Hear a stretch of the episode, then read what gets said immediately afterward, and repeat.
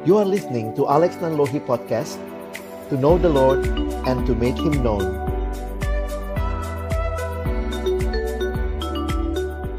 Mari sama-sama kita berdoa sebelum kita membaca merenungkan firman Tuhan. Biarlah setiap pujian kami hanya kepadamu ya Tuhan. Dan hari ini kembali bersyukur kesempatan kami bersama-sama bersekutu memuliakan namamu dan tiba waktunya bagi kami untuk membuka firman-Mu. Kami mohon ya Tuhan, bukalah juga hati kami. Jadikanlah hati kami seperti tanah yang baik, supaya ketika benih firman-Mu ditaburkan boleh sungguh-sungguh berakar, bertumbuh, dan juga berbuah nyata di dalam hidup kami. Berkati hambamu yang menyampaikan setiap kami yang mendengar, ya Tuhan, tolonglah kami semua, agar akhirnya kami bukan hanya jadi pendengar-pendengar firman yang setia, tapi mampukan dengan kuasa dan pertolongan dari rohmu yang kudus, kami dimampukan menjadi pelaku-pelaku firman-Mu di dalam kehidupan kami. Bersabdalah ya Tuhan, kami umat-Mu sedia mendengarnya. Di dalam satu nama yang kudus, nama yang berkuasa, nama Tuhan kami Yesus Kristus kami menyerahkan pemberitaan firman-Mu. Amin. Shalom, selamat siang Bapak Ibu yang dikasihi dalam Tuhan Yesus Kristus. Ya, senang sekali boleh bersekutu dan juga sharing firman Tuhan. Bagi Bapak Ibu sekalian, saya coba siapkan satu slide untuk perenungan kita siang hari ini. Di bagian akhir kalau waktunya masih ada, kita nanti bisa bertanya jawab, berdiskusi tentang bagian-bagian firman Tuhan. Bapak Ibu sekalian, pengharapan dalam panggilannya itulah tema besar yang diangkat di dalam ibadah-ibadah kita sejauh ini. Pengharapan merupakan satu hal yang langka di dalam dunia yang rasanya hanya hidup untuk hari ini saja. Gak usahlah jauh-jauh ngarep-ngarep kayaknya jauh banget gitu ya. Yang sekarang aja udah susah begitu ya. Atau mungkin ada yang bahkan berpikir ya sekarang aja udah enak ngapain sih ke depan. Sebenarnya pengharapan menjadi satu kebutuhan dasar dalam kehidupan manusia yang Tuhan berikan kepada kita. Sebenarnya orang yang paling menyedihkan hidupnya bukanlah orang yang menderita saja.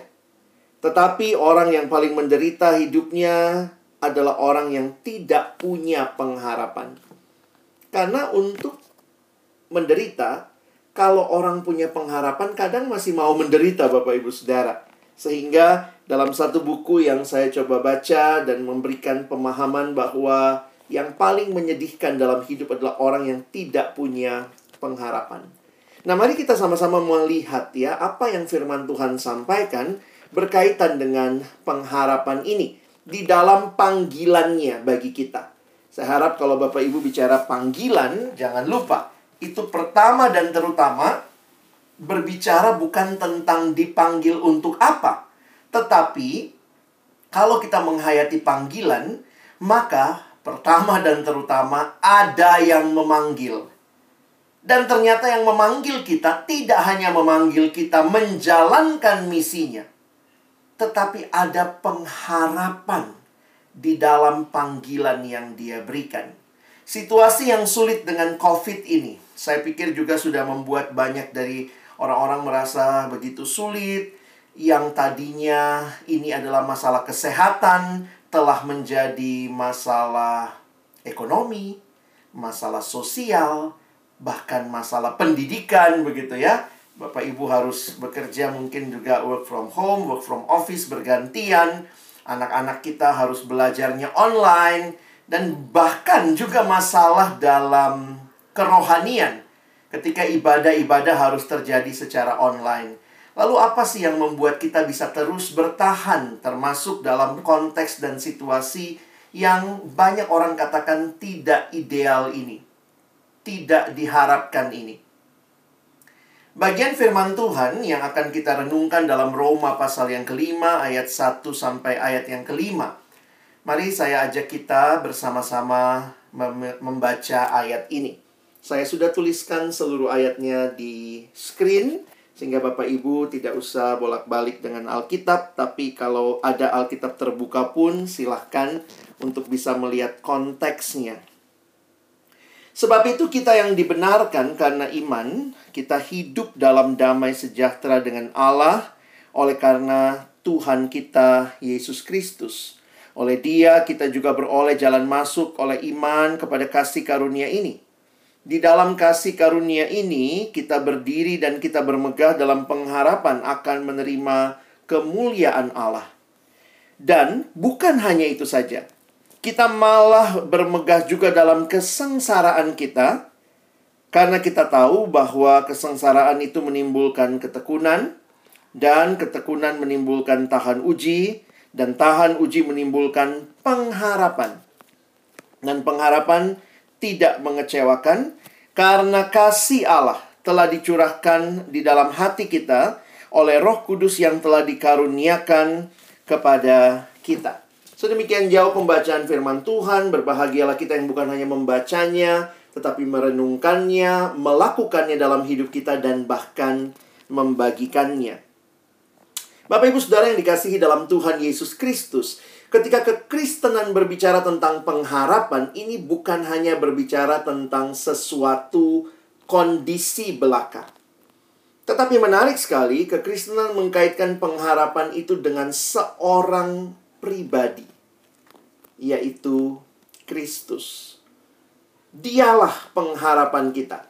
Jadi pengharapan kita bukan bicara kondisi nyaman, kondisi enak, tetapi pengharapan kita pada seorang pribadi.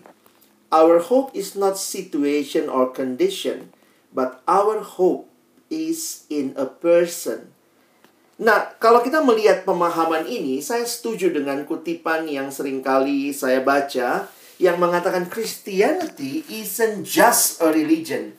It's a relationship with God through Jesus Christ. Berbeda dengan agama yang lainnya, agama-agama kepercayaan tentu dan ada bagian-bagian agama karena agama bicara ritual. Agama bicara sebuah form atau bentuk. Tetapi kekristenan adalah lebih daripada sekadar agama. Di dalam kekristenan ada ajaran? Ada. Di dalam kekristenan ada ritual? Ada. Tetapi kekristenan tidak hanya itu karena kekristenan adalah relasi yang hidup dengan Allah melalui Kristus Yesus. Yesus tidak hanya minta saudara untuk menerima ajarannya. Yesus tidak hanya meminta saudara melakukan ritual terhadap kekristenannya. Tetapi kita diminta untuk menerima dia di dalam hati kita.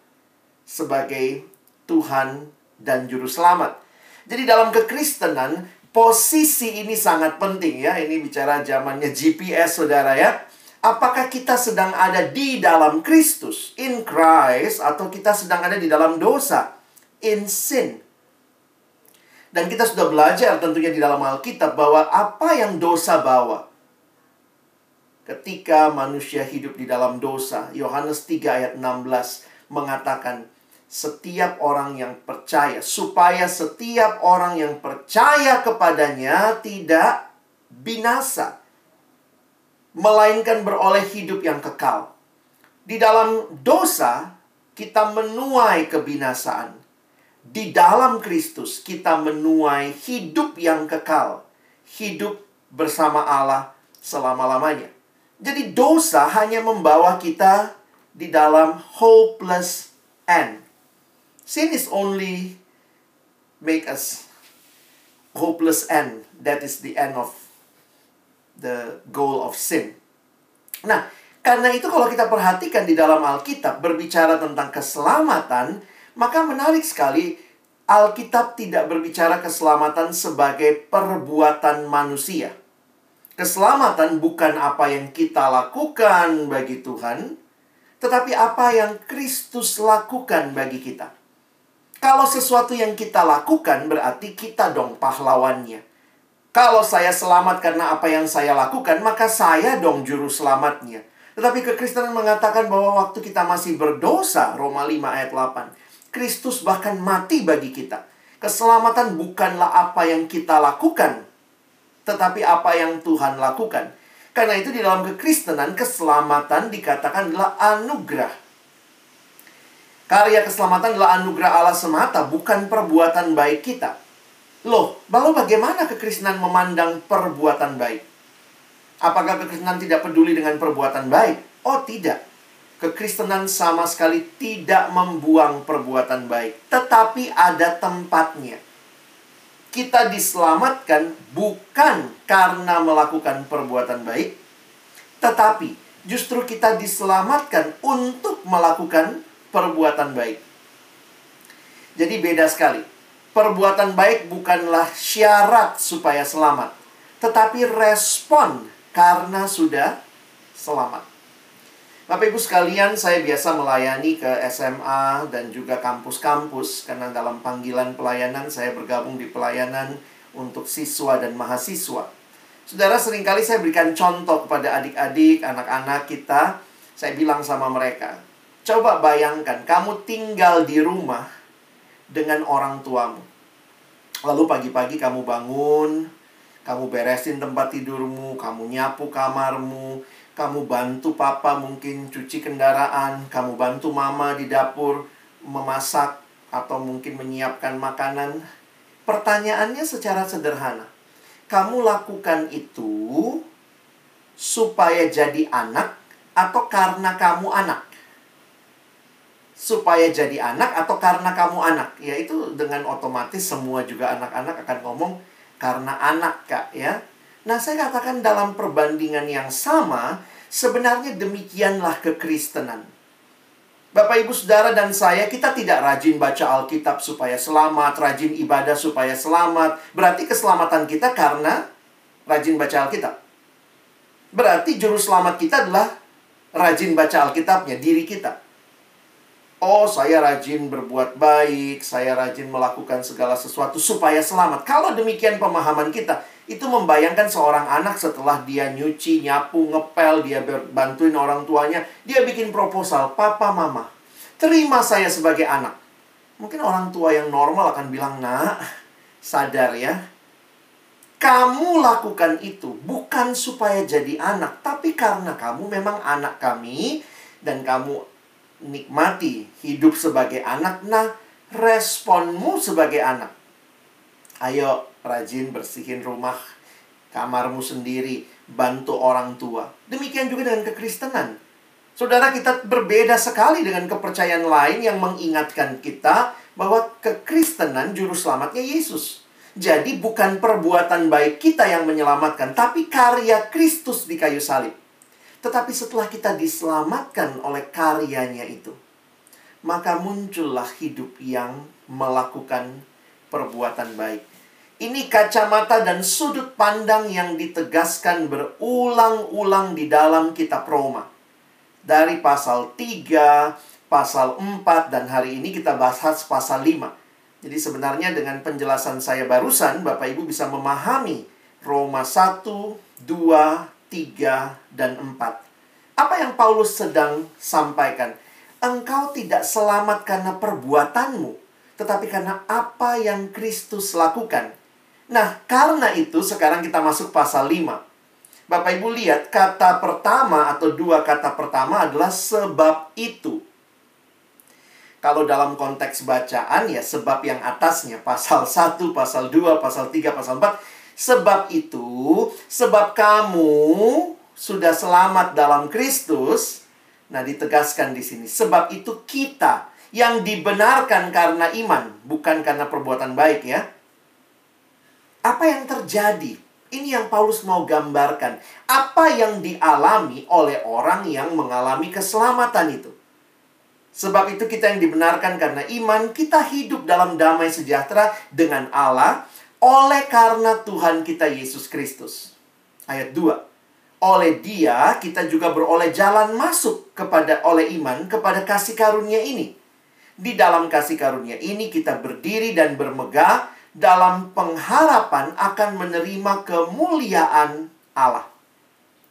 Saudara, kalau keselamatan itu bergantung pada kita, kita ini hari ini baik, besok enggak gitu ya. Maka mungkin sekali nggak ada tuh pengharapan. Tetapi karena ini adalah kasih karunia Allah, maka dikatakan oleh Paulus di ayat 2 bagian akhir, kita bermegah dalam pengharapan bahwa kita akan menerima kemuliaan Allah. Nah, mari kita bedah sebentar dua ayat ini. Kalau Bapak Ibu perhatikan dalam terjemahan berbahasa Inggris, mungkin lebih kelihatan secara tenses yang menarik apa yang kita alami. Therefore, since we have been justified by faith, we have peace with God through our Lord Jesus Christ. Through him, we have also obtained access by faith into this grace in which we stand, and we rejoice in hope of the glory of God. Bapak Ibu sengaja saya memberikan tiga warna di situ. Karena kalau Bapak Ibu perhatikan, sebenarnya ini sesuatu yang di dalam tata bahasa, kalau Bapak Ibu juga bisa lihat dalam bahasa Inggris di sini, atau lihat dalam terjemahan asli perjanjian baru bahasa Yunani, ini ada tiga tenses yang muncul. Justified by faith this is something linked to the past. Apa yang kita alami di masa yang lalu. Nah, ini yang tadi kalau lihat terjemahan Indonesia-nya, kita sudah dibenarkan karena iman. Sebenarnya tidak terlalu kelihatannya ini past tense dalam bahasa Inggrisnya. Justified by faith. Yang kedua, into this grace in which we stand. Itu berkaitan dengan apa? Sebenarnya ini dikaitkan dengan damai sejahtera. Kita hidup dalam damai sejahtera dengan Allah. Dan ini bentuknya present tense. Dan bukan hanya itu, ada kata hope di situ. Dan ini kaitannya dengan future tense. Sehingga yang menarik untuk kita perhatikan, Bapak Ibu pernah belanja mungkin ya, atau mungkin juga sekarang banyak di online atau biasanya juga di tempat-tempat makan kalau pergi sama anak-anak mungkin makan gitu lalu begini ini paket lengkap ya sudah ada main course-nya mungkin sudah ada pudingnya mungkin sudah pakai minum. Ah itu yang disebut paket lengkap. Belanja sesuatu paket lengkap. Nah dalam bahasa sederhana Paulus mau bilang apa? Di dalam Kristus kamu dapat paket lengkap. Not only about the past, but also now and even for your future.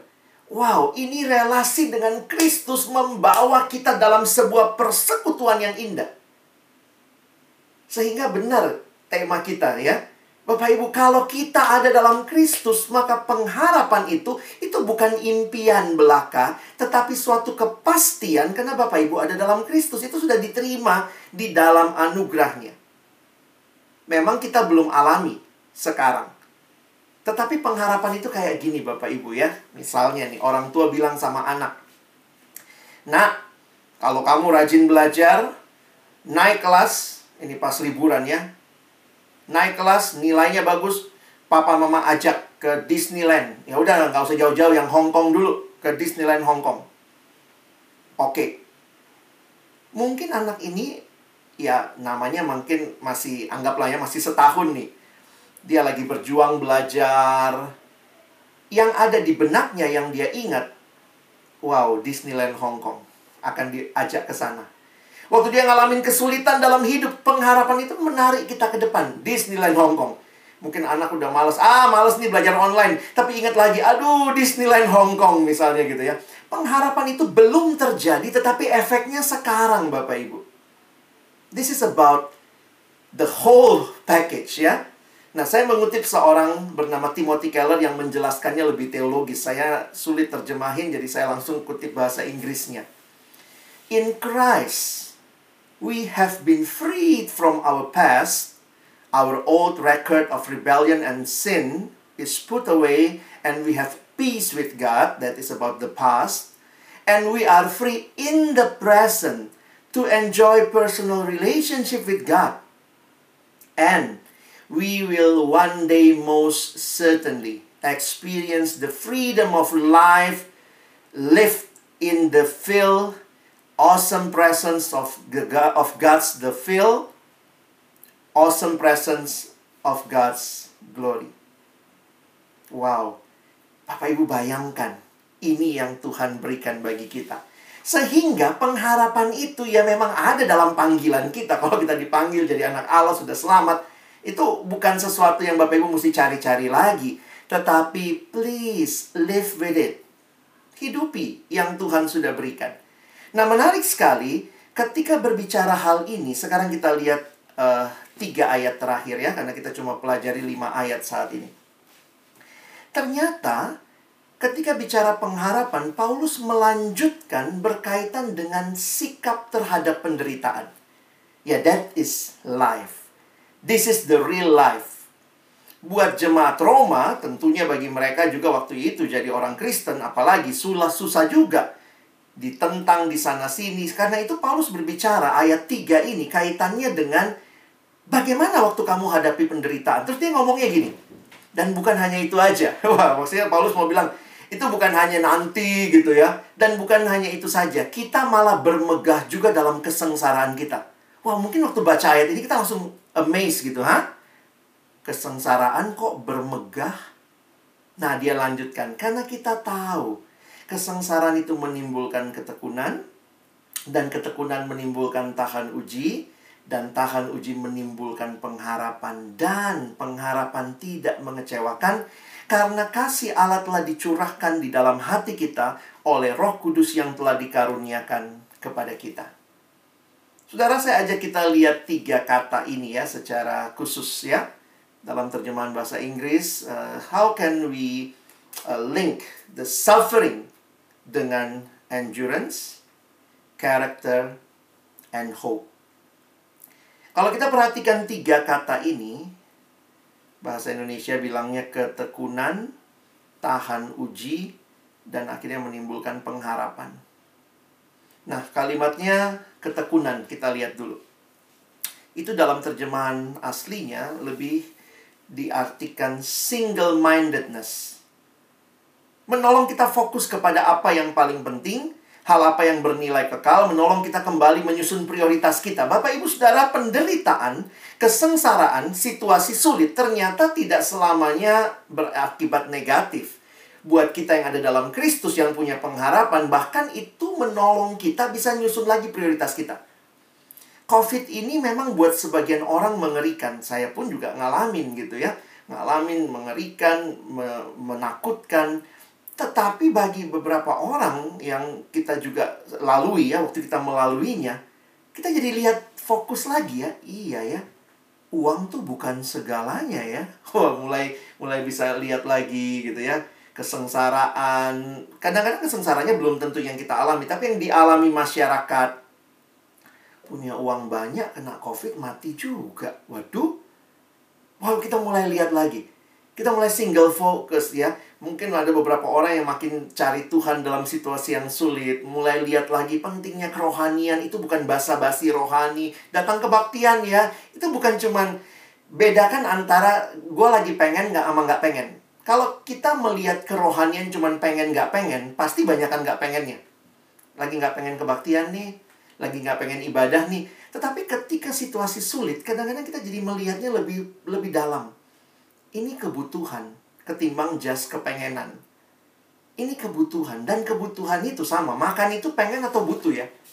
Bapak Ibu kalau makan itu tergantung pengen nggak pengen, hati-hati aja sakit mah. Karena waktu orang udah sakit mah dia baru sadar makan itu bukan pengen nggak pengen, itu kebutuhan. Harus makan. Nah, nanti bagaimana makannya diatur dan segala macam. Yang sakit mah ngerti yang saya maksud gitu ya. Sehingga Bapak Ibu sekalian, ketekunan menolong kita bisa lihat lagi priority in our lives.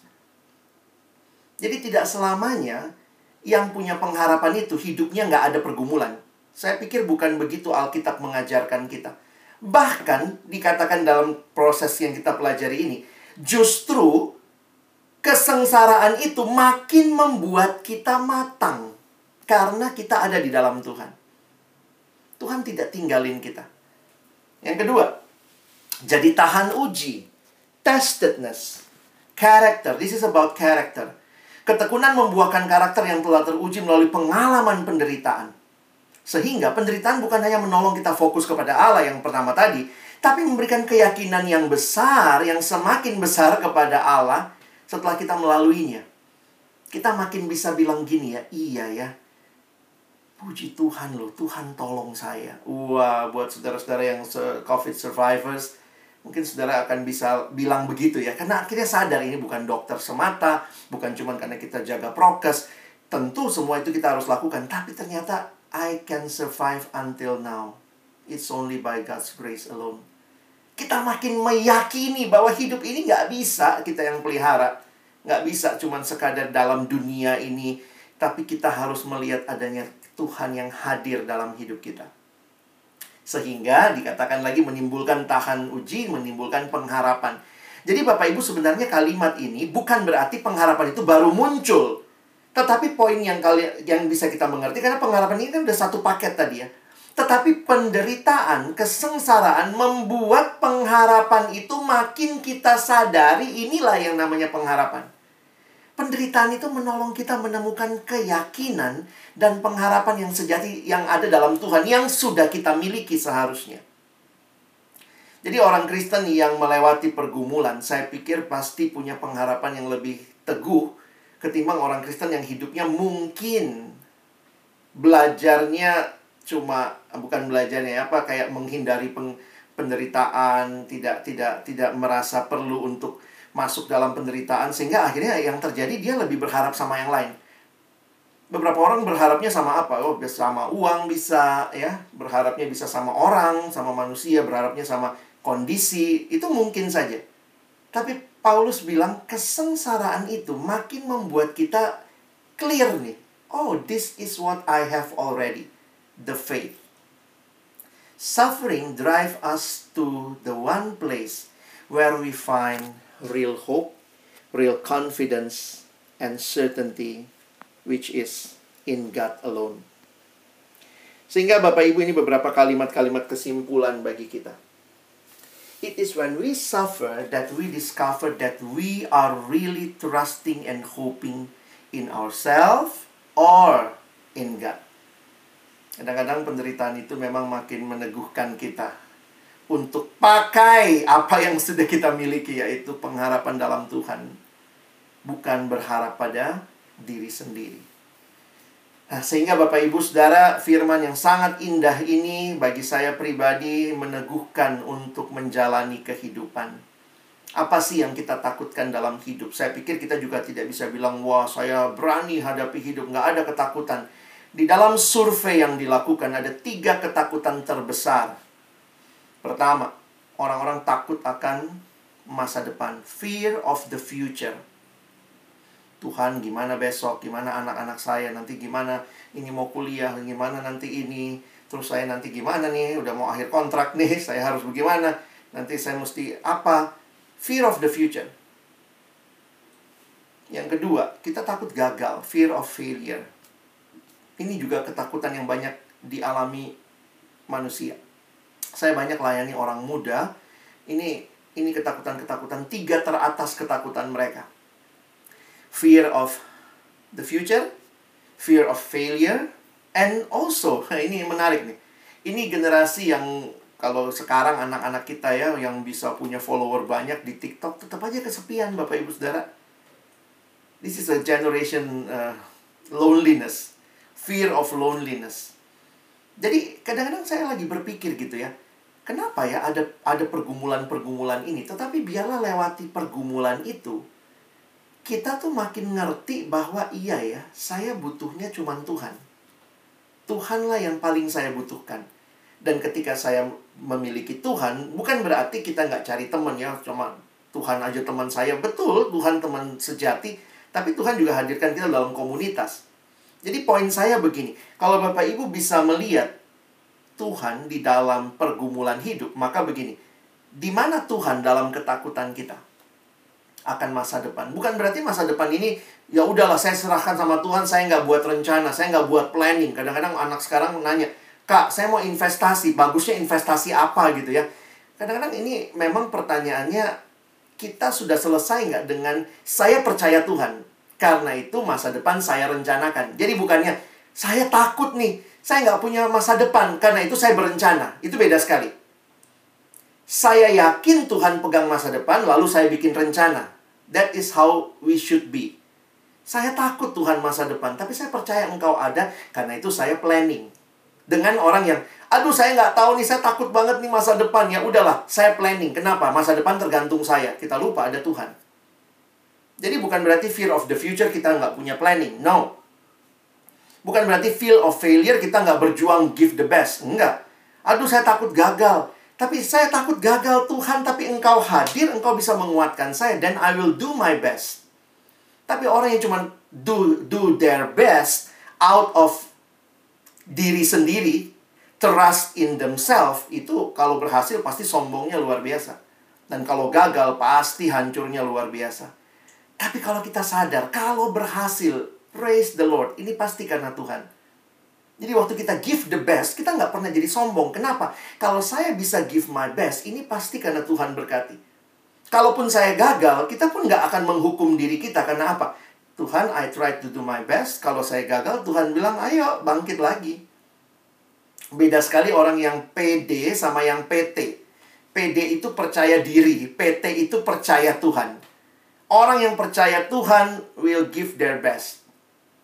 Orang yang percaya diri will do their best juga. Bedanya apa? Yang satu berpusat pada diri, yang satu berpusat pada Allah. Demikian juga nih, loneliness. Bukan berarti karena saya loneliness, saya nggak butuh teman. Enggak, poinnya adalah saya yakin Tuhan engkau teman sejati. Karena itu saya membangun persahabatan dengan orang lain. Jadi bukan saya bangun persahabatan karena gue kesepian banget nih.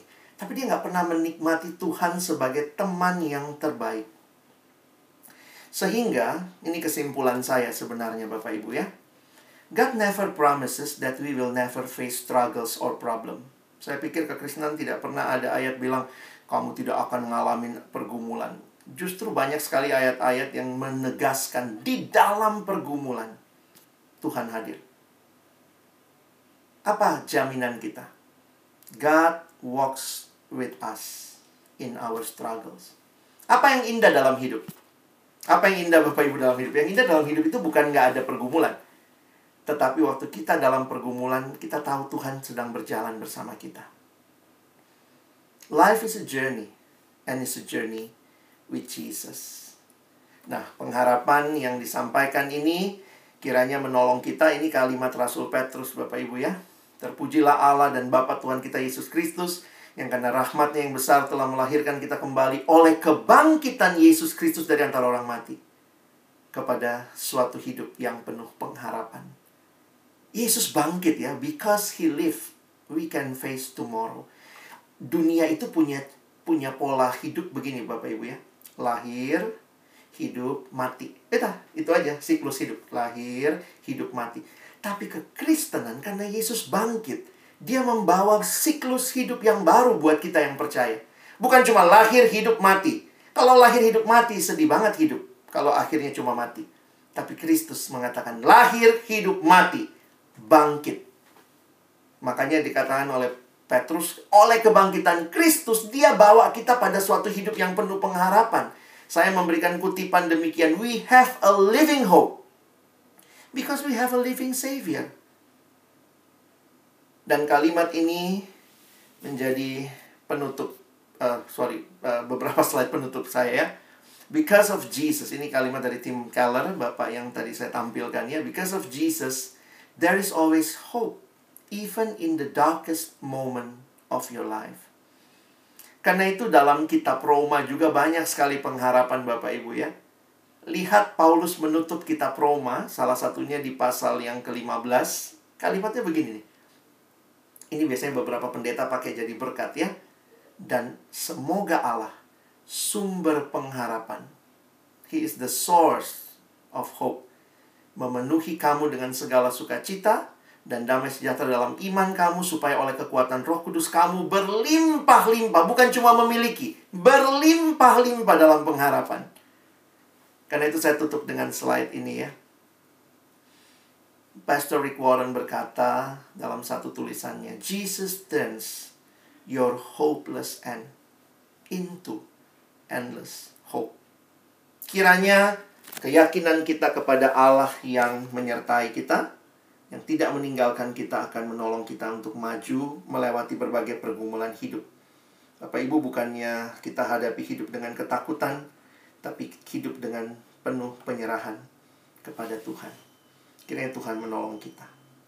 Amin.